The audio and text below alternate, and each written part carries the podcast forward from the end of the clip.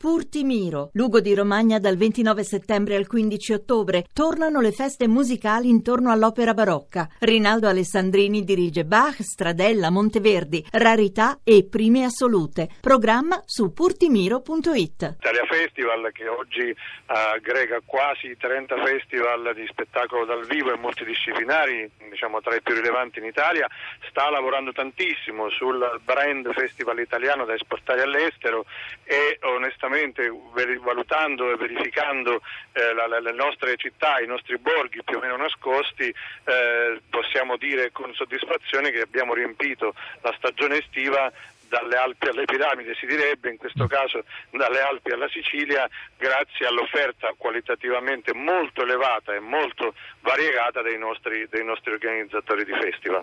Ecco, lei ha un'idea di quanti festival si svolgono ogni anno in Italia? C'è un conto? Allora, questo è assolutamente una valutazione molto complessa. Eh, detto ciò, si, si, si, parla di circa 950 festival in, in, tutto, in, tutta, in, tutto, il territorio nazionale.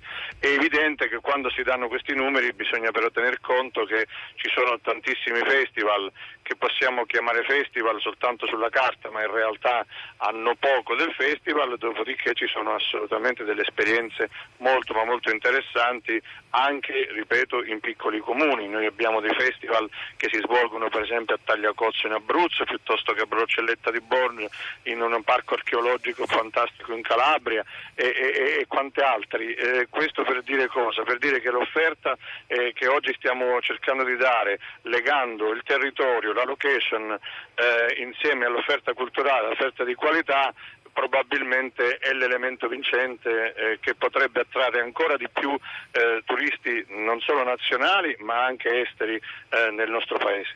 Ecco Perotta, lei parlava di qualità, ehm, ecco, come conciliare la quantità di questo insomma, numero di, importante, 950 festival ci diceva, con, con la qualità di questi festival?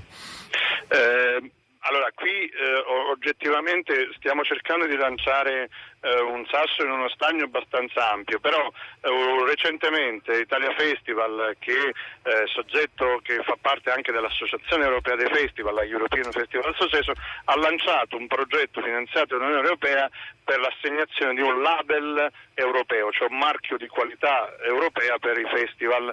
Ehm, e qui eh, siamo andati a valutare con delle giurie internazionali sostanzialmente tre elementi, il primo il commitment artistico, il secondo la propensione internazionale e la terza lo sviluppo di una community sul territorio.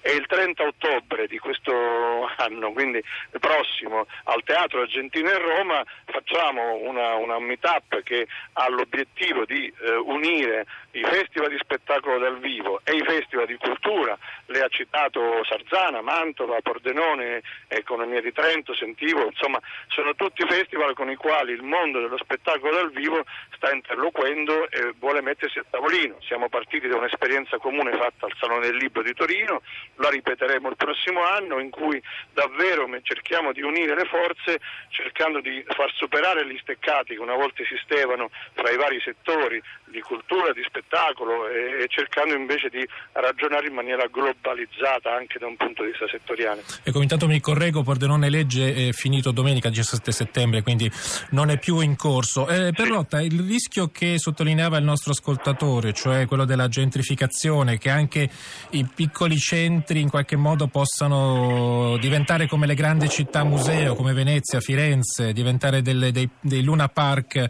del turismo, oh, c'è secondo lei e come si evita eventualmente? Uh, personalmente sull'esperienza diciamo, dei nostri festival ritengo che non ci sia.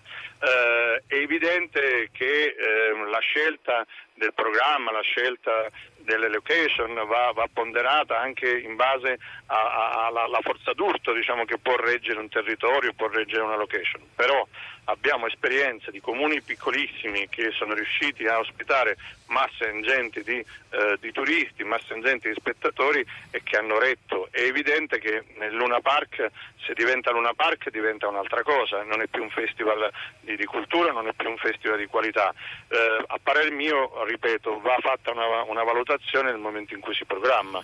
Ecco, a proposito della qualità, lei citava anche l'Europa, no? una, un, questa, un marchio di qualità che abbia in qualche modo un valore europeo. Ecco, che lei sappia, fuori dall'Italia come, come si vive questo fenomeno dei festival? Eh, guardi, io le do l'esperienza diciamo, di, questo, di, questo, progetto europeo in cui su circa eh, 900 festival che hanno partecipato a questa selezione, parlo di tutto il, di tutto il mondo, quasi tutto il mondo, ehm, hanno risposto quasi 100 uh, festival italiani, quindi per, più del 10% viene dall'Italia e siamo il primo paese che ha risposto a questa selezione. I nostri paesi vicini non hanno uh, assolutamente la nostra diffusione, la nostra capacità e soprattutto sono molto accentrati nei, nei, grandi, nei grandi, centri urbani, nelle grandi aree metropolitane. Quindi le periferie diciamo, non hanno sicuramente l'offerta che noi abbiamo. Poi è chiaro ci sono delle esperienze, eh, penso a Salisbury, Strasburgo piuttosto che Bayreuth e altre che chiaramente diciamo, hanno altro tipo di, di, proposta che coinvolge il territorio ormai da anni e consolidati, ma certamente sul piano nazionale credo che abbiamo pochi rivali in tal senso.